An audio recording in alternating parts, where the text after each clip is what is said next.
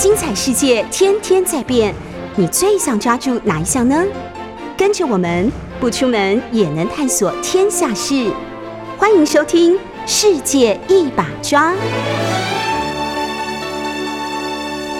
众朋友早安，欢迎收听 News 九八九八新闻台。现在您所收听的节目是《世界一把抓》，我是台北市议员钟佩君。我们同时也在 YouTube 九八新闻台频道开直播，欢迎大家透过直播收看收听。好，最近这个疫情期间呢，我想每个人这个大街小巷的问候词，差不多都变成“你打疫苗了吗？”那比较幸运一点的人，可能这个讨论会进入到下一个阶段，就是“你打第二剂了吗？”不过，对于这个特殊职业以外的人，要打第二剂，现在看起来是难上加难哦。不要说这个品牌的取舍，连是照规矩要打到二剂，恐怕都还有得等哦。第二季的问题，随着这个国内疫苗在八月这个事先预估中下旬可能的疫苗荒，果然就出现了。那在这个时间点的前后，其实有很多人已经打过第一剂，其实也不能说很多人啊，就是相较于。这个其他国家来讲哦，确实我们打了第一季的人也不算太多，但是比较这个前几个月的进度，当然这几个月因为国外的捐赠，因为少量我们自购的疫苗到货的关系，已经有一些人打了第一剂。那这些人打了第一剂之后呢，其实打的时候就已经在思考到底第二剂什么时候会来，但是不可能因为想没有这个问题的答案，然后第一季就不去打，所以大部分的这个符合标准的人。一一去施打第一剂之后，那时间。八周到十周，这个时间过去之后，现在第二季的问题已经跟着浮现了。那过去几个月，因为实在是太缺疫苗了，大家除了说不要特别去挑品牌之外，很多人打的时候，就像我刚刚说的，其实只顾得到说啊，我一季先下去保本再说，不太会去思考说，哎，这个万一间隔时间到了打不到第二季，那会不会第一季失效而不去打？几乎是不可能有这样子的人。那大家都先求一个保本的状况之下，先去打了第一季。之后，但是这个第二季的需求马上时间过去，第二季的需求也逐渐浮现。那如果您是已经打过一季的听众朋友，如果你很幸运在比较早的时候打的，那你的黄卡可能当时他们帮你预排的日期，其实第二季是八周之后。那事实上，我在这个平常跑基层的时候，也有遇过类似的问题。一开始的时候，黄卡写的时间是八周，但是八周之后到这个医疗。处所去问政府的规定已经滚动式修正，第二季要十周之后才能打。那事实上，其实，在国际的这个二季、两季之间的区隔时间，呃，不一而定，但是基本上会有一个建议的区间。在这个区间里面施打，照理来说不会有太大的落差。只是让民众不能理解或者是不能接受的是，国内的这个两季间隔时间呢，似乎跟国际上的标准不太一样。刚刚说了。国际上的两剂施打标准是因为这个疫苗的发挥作用所需要的时间，可是国内的滚动式修整两剂之间的时间，似乎主要的原因还是因为疫苗到货数量不够，所以不断的跟民众在滚动式的修正打第二剂的时间，从八周拉长到十周，那这种。间隔其实本来应该是有调整性的。如果你说国外以莫德纳为例，其实满二十八天就可以打第二剂。可是，在国内现在的状况是，呃，没有让民众有滚动式休整的空间哦，就是没有让民众有调整的空间，非常的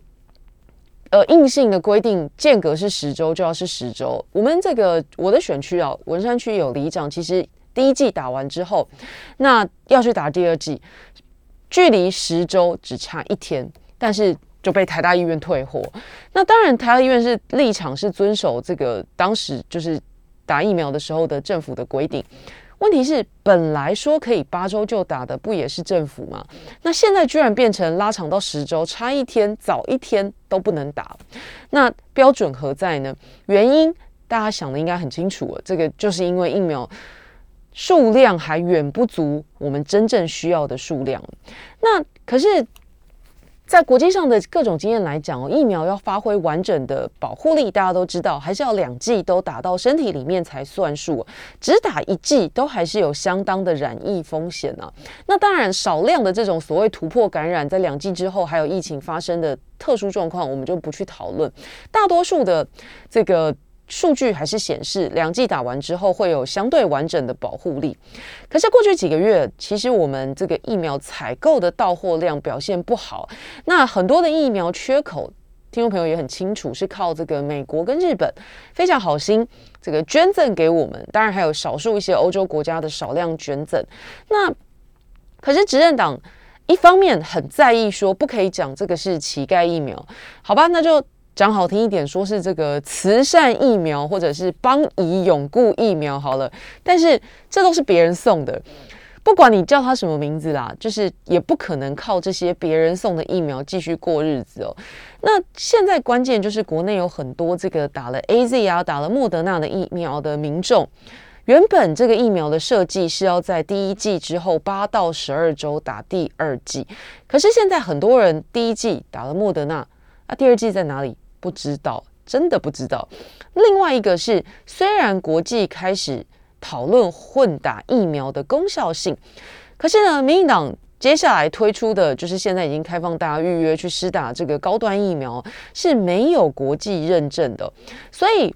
在这样的情况之下，就算国际同意可以混打，但是如果高端没有拿到国际认证，国际认证同意的话。不知道到底要怎么样跟第一季打了莫德纳跟 A Z 的民众去混打，所以听众朋友可以去想哦，就是现在政府不断的宣导，就是说有疫苗就打，可是其实这句话的潜台词就是疫苗不够，我给你什么你就吃下去吧。如果照其他的这种经济表现可能跟我们差不多的国家，或者是优于我们了，正确的选择，我们一而再再而三说，应该是让民众有。选择的空间的，那这个概念应该比较像是过去我们很熟悉的这个流感疫苗的模式。那可能会有进口的，会有国产的，然后呃不同的品牌，然后让民众去打的时候自己可以去做取舍。那流感疫苗大家知道，就是登记之后也不用登记啊，就是在这个礼拜各施打点公告的时间之内，然后。呃，到现场去基本上都是随到随打，那这样子的模式其实比较是符合真正人民的需求。那你就可以把流感疫苗跟这个呃新冠肺炎的疫苗两相对照，我是说打施打的模式，就知道说现在因为剂量不够，所以让整个施打计划变得非常的扭曲，而且总是在变化，那会浪费民众很多的时间哦。那先前的这个，先从开始，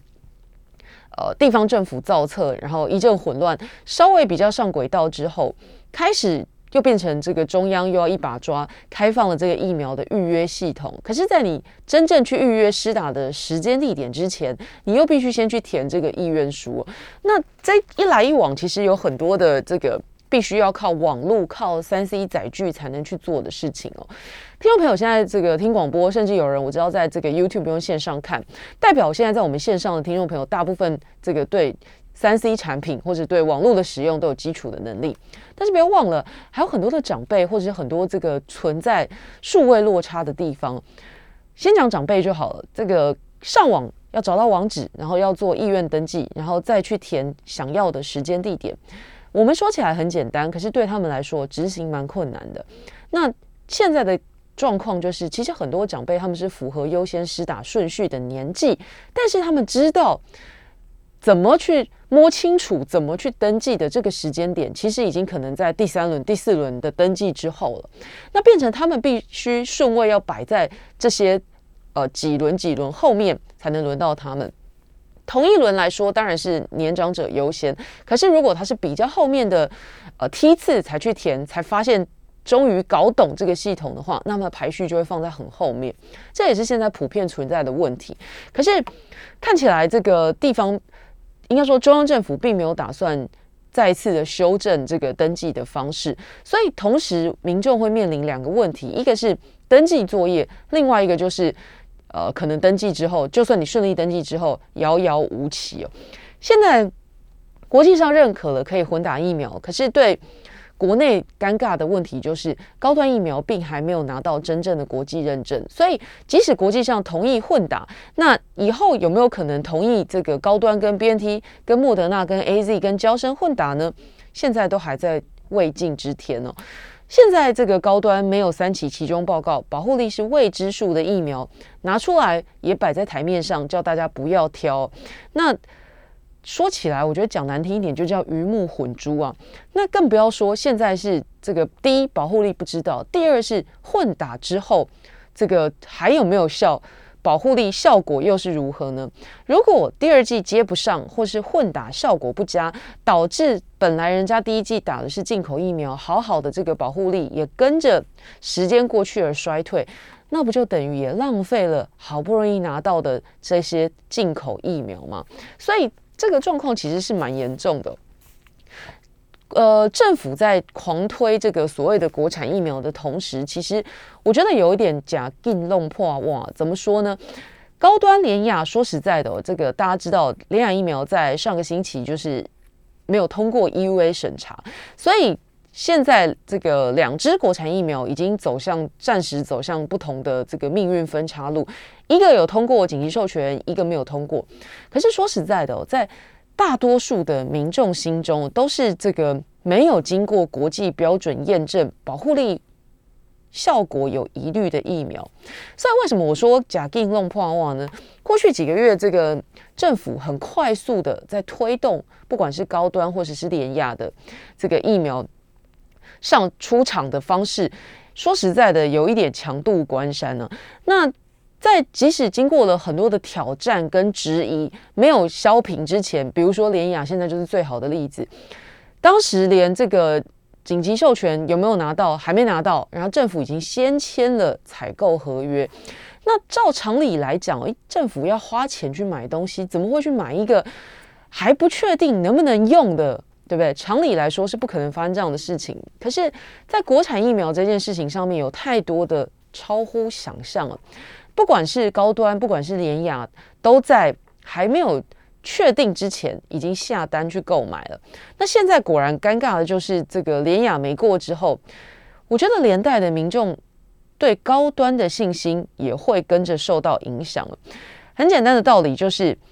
最近 Delta 和其他变异株的状况来讲，我们对这个新冠肺炎的。期待最好的期待就是希望它可以跟这个流行感冒一样，流行性感冒一样，可以变成一个年年也许有小流行，但是定期打疫苗可以化解大部分的传染的这种常态流行病。那如果是在这样的情况之下，新冠肺炎的疫苗国产化势在必行。但如果是这样的话，代表这笔生意是年年都可以做，那还不如把这个产品做好做对。才有机会，未来一方面可能取代这个进口疫苗，二方面甚至还可以出口去跟其他的国家争取订单。可是现在看起来，政府并没有打算往这种比较长线的作业去做，那一直仓促的把国产疫苗推上线，可是太仓促的过程当中会有很多的疑虑，而这些疑虑没有办法一一排除之前。连带的就会影响到民众的信心。现在虽然高端已经列入了公费施打的行列，可是因为廉雅的状况，恐怕会连带的让民众对两支国产疫苗都产生更多的问号。呃。这个其实也是有从网络上面可以看出一些端倪的。疾管署的网站上面现在有这个 A Z B N T、莫德纳跟高端四种 COVID nineteen 疫苗的介绍。那其中进口疫苗这个包括 A Z、包括 B N T、包括莫德纳这三种疫苗的安全性及保护效果这一栏。听众朋友可以上网去看哦，下面都有明确的写出预防感染的几率，比如说 A Z 是百分之八十一，辉瑞最高是百分之九十五，莫德纳是百分之九十四。但是如果你把这个网页继续移动，你就会看到高端的叙述是。一期临床试验结果分析显示，免疫生成性与恢复者血清中和抗体数据，经与国外获得 EUA 疫苗所产生的保护力关联指标比对，亦符于保护力标准。这段话是讲的很，这个非常的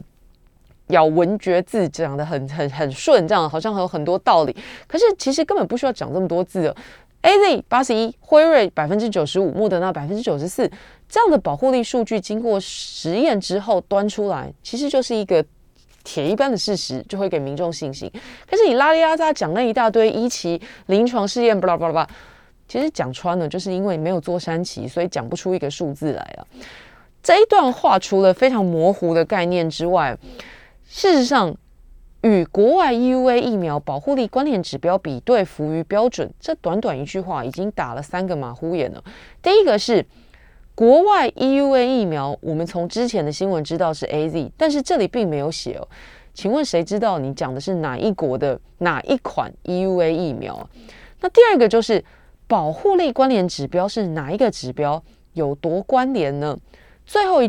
一小段服于保护力标准，请问是服于谁的标准？是 WHO 的还是国外 EUA 的？当然了，现在我们已经知道。搞了半天就是符合台湾自己 CDC 的，那为什么不敢干脆的承认这一几句话就是台湾的 CDC 自己挑出的比较对象，然后自己定的标准呢？疫苗这件事情绝对不能因为这个政治因素呃来做种种考量。科学的事情、医疗的事情，其实还是要回归到专业的讨论所以，不断的大家在讨论这个国产疫苗的保护力，当然有很多人，我也承认，还是有一些人看起来从这个预约登记上面，他们相信高端是有保护力，那也无妨，相信的人去施打。可是政府要告诉大家，就是打了这个高端疫苗的人，未来能不能被国际上所认证，会有越来越多的国家可以想象的是。必须接受完整接种的人才能入境。那打了高端的人，能不能像打了其他进口疫苗的人得到一样的对待跟保证？这个是政府对那些想要去打或者是即将要去打高端的人应该要有的承诺跟保障了。现在政府头痛的问题，除了国际疫苗到货的情况不好之外，这个高端疫苗签约之后采购的数量。会不会真的有这么多人去打，也是一个问题。那现在手上有的数字显示，呃，看起来实际采购量跟真的会去打的还有一段的落差。那如果最后买了这些数量，然后没有办法完全的施打完成，没有办法完全的销售，不不是销售，完全的施打在民众身上的话，又会是另外一个政治责任。那刚刚说了，我觉得最理想的状况就是。新冠新冠肺炎的疫情可以流感化，那以后变成说，呃，不用常年，可能不是打几剂疫苗之后常年免疫，可是有机会每一年、每一两年重打一次，然后可以有保护力。如果在这样的情况之下，高端还是继续没有完成这个三期试验的话，看起来最险峻的问题就是这些。国产疫苗不知道要跟哪些进口疫苗混着用最近这个网络上面流传一张梗图啊，就会说这个打高端疫苗跟喝浮水有没有太大的差别？那这张梗图当然是很戏谑的，算出了或者分析出了喝浮水比高端还有效的结论。那它里面分为几个栏目栏呃几个项目来比，第一就是高端。呃，有所谓的专家认为有效，那浮水当然也有所谓的民俗专家认为有效。可是售价的部分，高端一剂要八百多块，这个符符纸就是要烧那个符啊，一张大概一两块吧，了不起。那显然这个喝符水的成本还比较低。那至于喝下去之后有没有什么效果，这个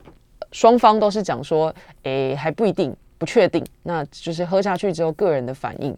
当然，这个梗图是很戏谑的，可是它也凸显了一个关键，就是喝浮水这种民间疗法跟应该要有数据支撑的医疗行为打高端疫苗，竟然都在同一个结论，就是不知道保护力，没有实验，没有科学的方式验证这两者的保护力。那现在当然高端能够端出来的数字是已经通过二期，基本上安全性是。符合标准，可是问题是，你去打其他的进口疫苗，当然会有这种副作用的风险。可是你期待的是可以得到这种副作用之后的保护力。那高端疫苗现在是呃保证大家说这个副作用不会超过其他的疫苗，可是保护力不明不白的打下去的副作用却是清清楚楚。那这样子去打的话，倒还不能把它比喻成打食盐水哦，因为如果没有产生保护力，但是你确实还有这个副作用的那几帕的风险之下，所以这个也是我觉得政府必须很诚实的去告诉民众的。那只是现在从这个疾管署的网站上面看起来没有可以找到答案的方式。多数的民众如果在现在的状况之下，可能只能选择自救了。而自救的其中一个方式，就是上个星期还有应该说从十四号开始啊，连续两周非常热烈讨论的。旅游泡泡，博流旅游泡泡其实已经是第二次出场了。那跟上一次相比较的是，上一次只是国人可能很久没有出国，希望找一个地方，但是当时因为这个包机啊，还有这个呃旅游地点受限的关系，团费也不便宜，所以当时这个推出之后，并没有像预期的引来这个一波出游潮。那第二回合又登场的博流旅游泡泡呢？嗯，随着这个十九号的时候规定修正了，其实我觉得它现在已经比较不像真正的旅游泡泡了，已经开始有点质变了。为什么我说这个是国人自救的方案？大家都知道，现在的博流旅游，你说旅游泡泡，我觉得是虚的，疫苗旅游才是真的。正因为在国内的这个疫苗的品相没有得选择，甚至就算不选，能打的也没几种，大家看起来比较余裕供货的，就是。高端了。那如果你想打的是经过认证的国际疫苗，那很多人就开始想自救。博流政府一开始的时候提供的这个方案蛮吸引人的，就是呃要大家说到国外去，到博流去，那边玩还可以边打疫苗，那甚至还有这个旅游金的补助。可是状况却随着这个呃现在施打疫苗的情形不断的在变化，博流。台湾的旅游泡泡首发团在十四号的时候启程，那一共有一百四十六名旅客启程。那这次呢是一百三十名团客，其中有十六名散客。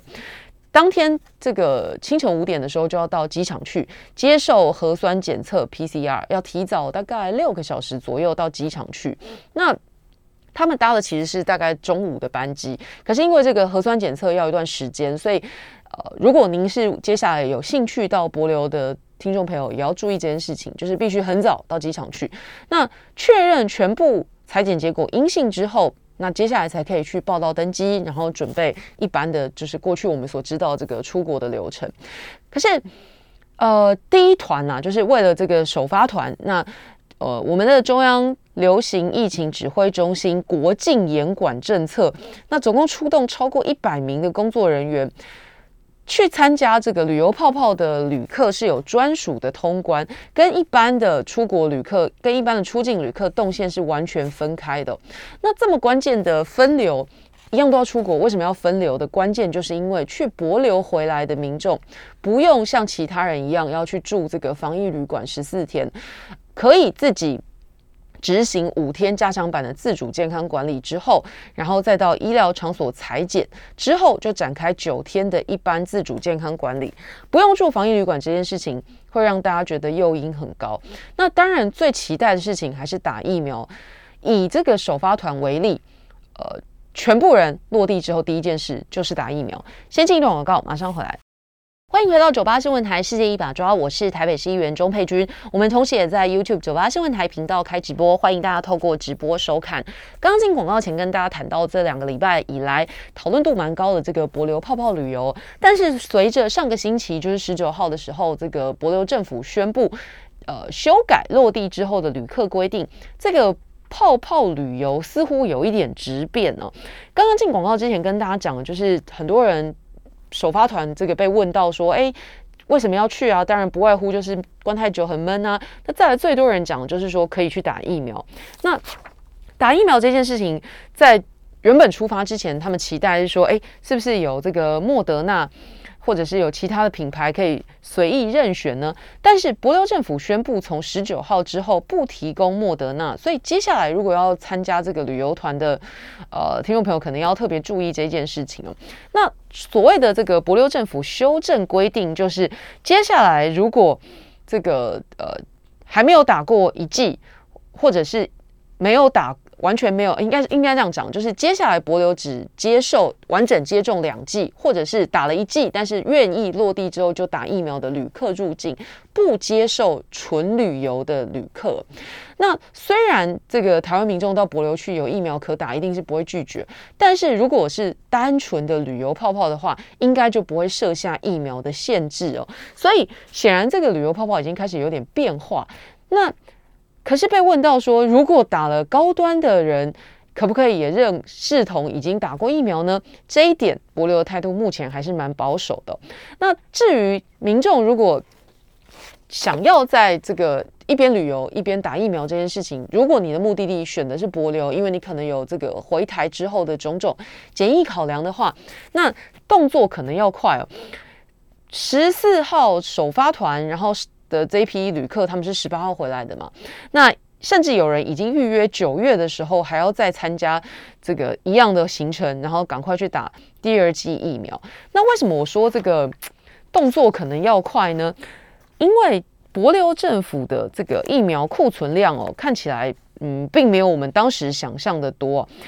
三千多剂的博流疫苗本来是要给这个旅游的游客打，可是看起来供不应求，所以博流观光局的台湾办事处在上个星期的时候就宣布，没打疫苗或者不想打疫苗的人不可以入境。在上个星期四十九号，只打过一剂莫德纳或者一剂高端者就没有办法到这个博流打第二剂或者旅游。那再来就是博流。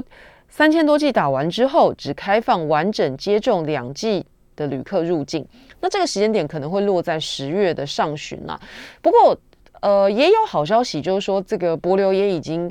预告说他们会买更多的疫苗，只是在还没有到货、还没有确定之前，现在推断的时间点就是十月上旬会把台博之间的旅游泡泡做这样子的调整。现在博流大概还剩 BNT 两千剂。交生一千剂，那每个星期华航飞两次哦，每一次可以搭载三千名旅客。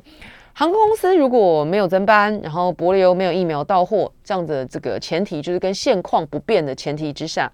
这三千剂大概十月上旬就会打完了。那打完之后呢，就只接受完整打过两剂的旅客入境，没有办法确定什么时候买到更多疫苗，所以。这个博流也没有办法告诉大家这个规定什么时候可以再次放松，所以八月十九开始是一个蛮重要的分水岭。博流混打只接受 A Z 加交生，所以不再提供莫德纳，只有十四跟十八号就是先前出团的这两批民众不受到影响。那接下来期待打 A Z 加莫德纳的年轻人哦，这个还有打不到第一季的旅客是影响最大的。那可是，如果接下来刚刚讲最关系关键的问题，就是打了高端的人可以去吗？博流现在看起来态度还是相对稳定的，所以主要国内在处理这个博流旅游的两家旅行社，嗯，现在看起来就是。相对的比较保守一点啊。那接下来也有这个旅行社的业者评估，可能游客会转往关岛去了。好，说到关岛，又是另外一个讨论。其实关岛之前，呃，也是热门的注射疫苗，然后旅游景点。只是跟博流不同的是，从关岛回来的人要去住这个防疫旅馆十四天哦，所以诱因相对小了那么一点。那这个当博流政府修正最新的这个入境规定，就是台湾旅客要完整打完两剂才可以入境，就在未来疫苗用完之后的状况。那纯旅游不许入境，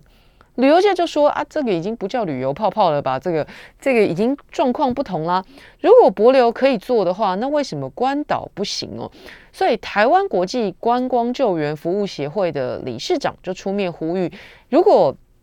这个。呃，博流在限制射出这样子的前提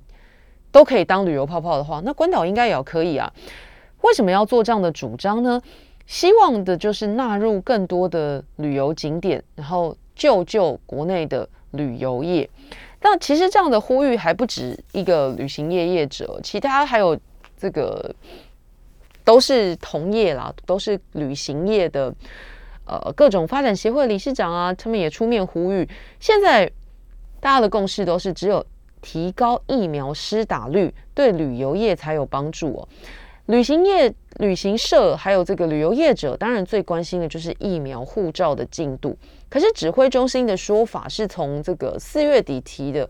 啊，五月可能会有疫苗护照，那一直到这几天讨论说，未打疫苗民众进出特定场所受到限制，所以不宜推动通行证。这个简直拍板定论的这一番话，简直是在国外的平行时空哦。台湾现在不止。国际旅游、国内旅游惨淡，国际旅游也很惨，因为根据统计，有七成是做国外旅游。那受到疫情影响，等于已经连续两年根本没生意可做。国内如果施打率疫苗早日提到六成，国境才有一点希望开放。所以这两者就是密不可分的。那如果在现在国内，不管是靠人家送的啊，或者靠自己买的。短时间之内几乎是不可能冲到六成哦，所以旅行业者也会呼吁政府说，那是不是在这个可以飞往其他能打疫苗国家的这种限制或者是政策，应该要更为弹性放松或者与时俱进呢？因为不管你的疫苗是在哪里打到的，只要打进身体里面，回到国内来，对于全体的国民来讲，就是有共同的保护力。所以旅行业者普遍的意见是。政府在这件事情上面应该再多推一点，多推一把，救救观光旅行业。刚刚说了，国内的旅游业大概有七成是靠国国外旅游为生，可是这些旅行社在这一两年因为疫情影响，这个国境管制，所以也有一部分改投入去做国内旅游。那相对的也让这个国内旅游的市场更为激烈，竞争激烈不代表订单暴增。观光业哀鸿遍野的原因，听众朋友自己看新闻，或者是根据你的生活经验，大概也猜得出来原因是什么。这段时间里面，这个观光受到了很大的影响，尤其今年的状况比去年更为险峻哦。大家可以去回想一下，就是呃去年。因为疫情的关系，所以国境有管制，比如说呃入境之后要隔离检疫啦等等的新措施，在去年的时候上路。那大部分的民众虽然没办法出国，可是对于相对这个疫情稳定的国内各县市都充满了兴趣，所以两相对照，其实这个状况落差很大。现在是八月，那是暑假的旺季，对比一下去年的暑假，几乎这个离岛。班班客满，一票难求，一房难求。那出不了离岛的人，可能也会到各县市，呃，时间比较充裕的，搞不好还环岛一周。那就算没有，可能也到邻近的县市去这个爆发性，或者是你说报复性旅游。相信大家对这种比较知名的县市景点，比如说台南啊，这种人满为患、人山人海的状况，应该都还印象深刻。可是。一年过去之后，疫情更严峻了。然后不同的是，今年这个本土连环爆，那反而这个国内各县市旅游的人也都没有出现。所以观光业不止国外旅游惨淡，延续到今年，连国内旅游都跟得很惨。可是让业者，呃，目前最不满意的事情就是，是不是政府的银弹用尽哦？刚刚讲了这么多，这个听众朋友从自己生活经验里面也知道，今年受到疫情的影响比去年大很多。可是业者普遍的感受是，纾困啊，或者是振兴的力道，反而是比去年来的小。去年有很多的这种什么农游券啊、易放券啊，或者是安心旅游等等的补助，可是今年一直到现在八月要下旬呢，那都没有看到。最关键的原因，就是因为今年的疫情出现了这种爆破式的爆发。那现在虽然已经做了降级，但是大家很清楚不敢解封。中央地方的态度很清楚，就是防疫优先，基本上是不鼓励民众报复性出游。这一点跟去年就有很大的差别。去年因为疫情的关系，国际旅游受到影响，但是政府是鼓励民众走出家中，在这个国内，不管你是开车啊、坐飞机去旅岛，或者甚至还有这个游轮跳岛游，那是鼓励大家做国内旅游。可是今年完全不同哦，虽然大家是可以，就是依法是可以去各县市旅游，可是政府你从他的补贴很清楚的看到。可以让你去，但是并不鼓励你去。那当然，在这样的这个氛围之下，就不可能出现所谓的报复性旅游潮啦。那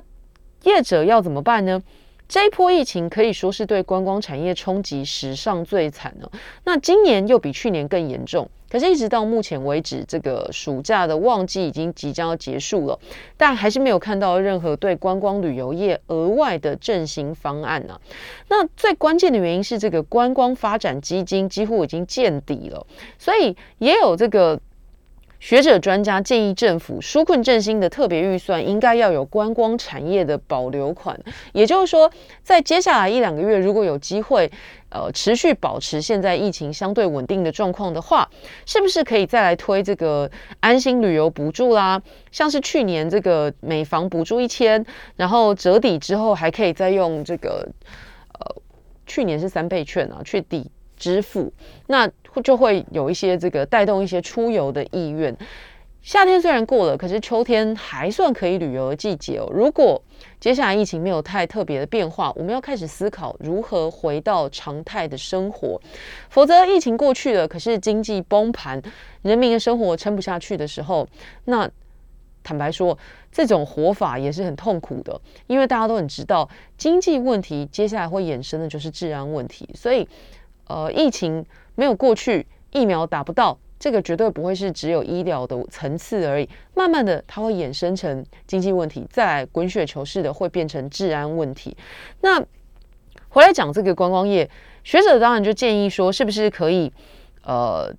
加码？加强力政府这个支援观光业的力道，那也许现在还不是最好的时间点。那么是不是在接下来这个疫情相对稳定之后，可以有一些新的作为呢？先进一段广告，马上回来。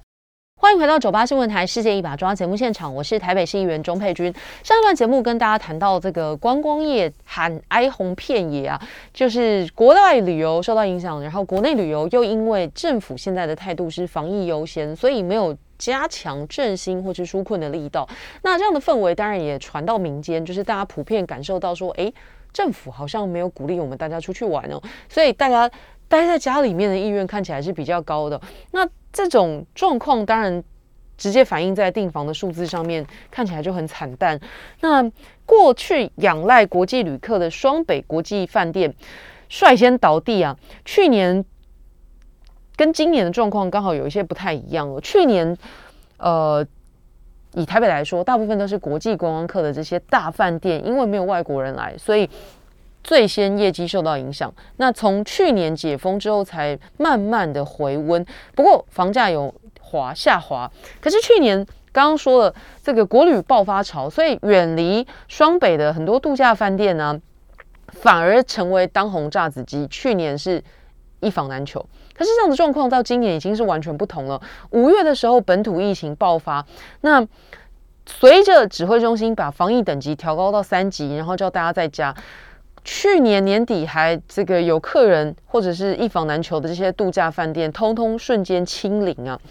现在统计数字，六月已经出来了，整个月都在三级警戒的六月。花莲的住房率只有百分之零点七八，台东的住房率是百分之三点九一，宜兰是百分之二点二四，澎湖是百分之零点六三。那有垦丁观光胜地的屏东是百分之一点六四。本岛的话是花莲的饭店住房率最低。那相较于这个观光区的度假饭店呢，都会区的国际观光饭店反而倒过来。今年的情况是有国际旅客数字稍微好看一点点，可是呢，都还是个位数，都在个位数挣扎。所以业者就认为说，这个国际旅客不来，国旅又因为疫情断炊哦，全台的饭店都很惨啊。现在根本也不敢期待说会有这个报复性旅游潮，只希望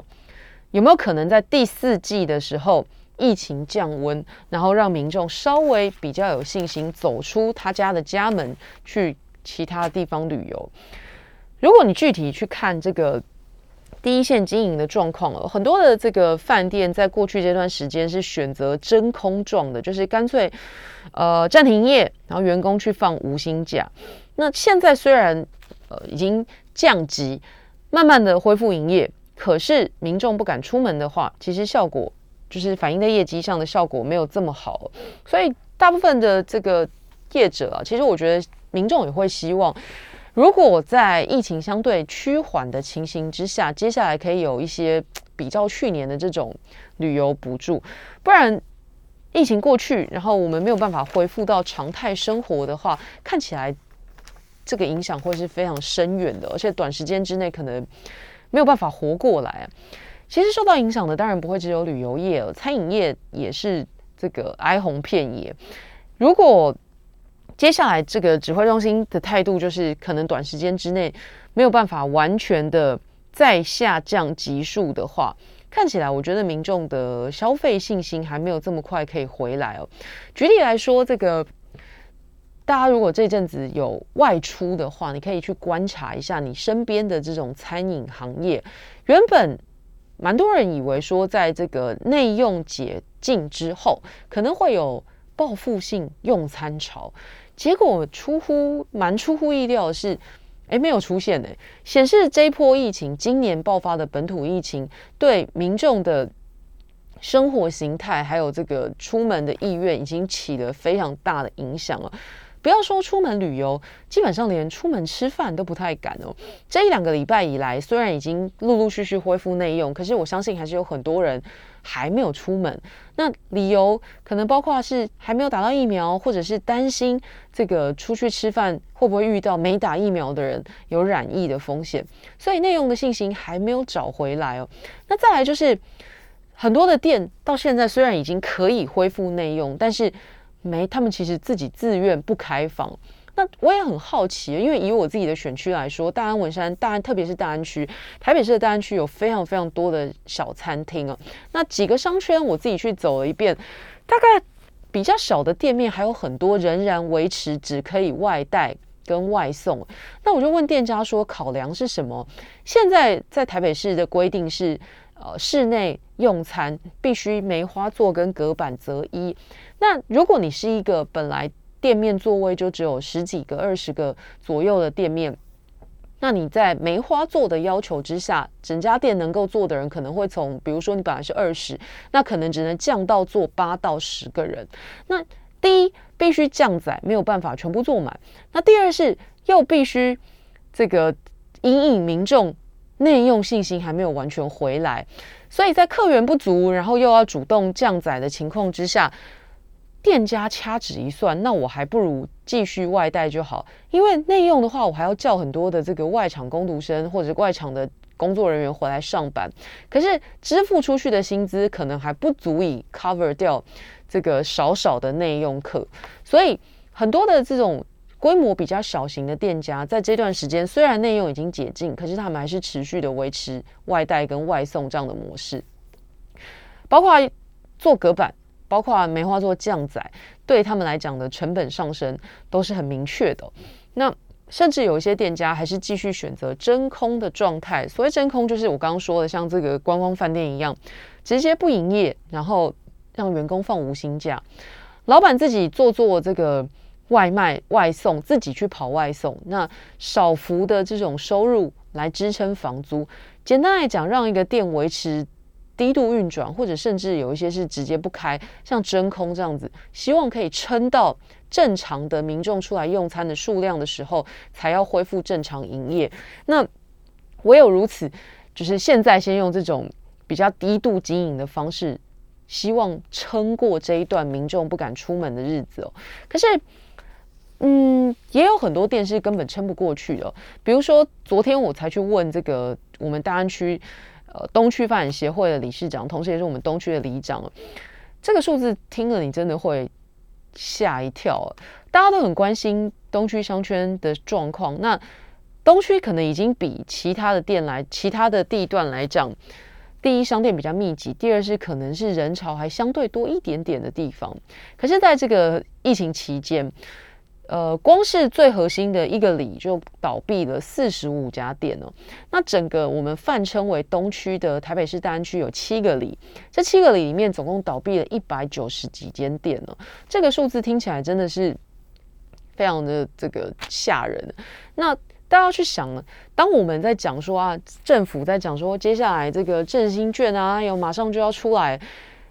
七月开始喊，八月开始喊，但是最后上路，现在看起来时间点可能在十月。可是现在才八月下旬了，一直到十月还有一个多月，现在还活着的店家能不能撑到那个时候，又是另外一层次的命题。这些在冷气房里面决策的官员，我不晓得他们在推动政策的时候有没有去思考第一线的状况是如何。如果在防疫期间一口气光是东区可以倒掉一百九十几家店的话，那接下来，现在苦苦求生的店家有没有办法再等一个多月，等到这个政府推出振兴券，然后再等到民众重拾消费信心，上门去消费呢？这些都是我觉得没有办法等下去的问题哦。能不能撑下去，对店家来讲，就是一分一秒现在正发生在当下的事情。虽然全台湾已经开放餐饮有条件的内用，可是。很多业者还很苦的原因，就是内用禁令不松绑哦。基本上你开店做生意，不是做功德，就是喝西北风啊。因为现在的防疫规定，你换算下去，包括我刚刚说的定做隔板或者用梅花做降载，绝对是不敷成本的。那各个店家依照自己的规模自有盘算，可是隔板跟梅花做这件事情，一国多制就已经让大家伤透脑筋了。现在以台北来讲的话，是要求同桌者同桌的人梅花座或者使用隔板。可是很多的县市饭店餐厅是梅花座，并且使用隔板，然后还要室内五十人。所以你本来如果是做桌菜的话，一桌十个人，那你现在只能做五个人，然后去分。再加上还有这种同桌分食必须分菜的规定，也会增加业者的人力成本。所以这些餐厅。内用规定不同的话，这个繁琐的程度也各自表述。所以小商家怕麻烦，就像我刚刚说的，干脆继续维持外带外送的模式。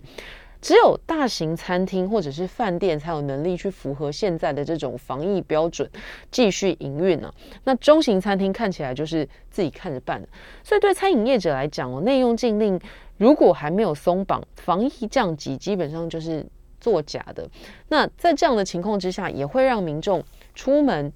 这个内用的信心跟着受到影响。你看到隔板，你就觉得疫情病还没有过去，而且隔着隔板吃饭，就是讲话要非常大声然后同桌的人又坐的距离很远，这些不便当然是为了希望可以衔接到接下来的正常生活。可是如果从更长远的方向来看，我们需要的还是更稳固的方式，不会只是这些这种鸡毛蒜皮的防疫规范，繁杂如牛毛，很难遵守。地方政府也很难抓，最关键的还是希望大家打了疫苗，安心的出门，安心的出门吃饭。下个星期再见，拜拜。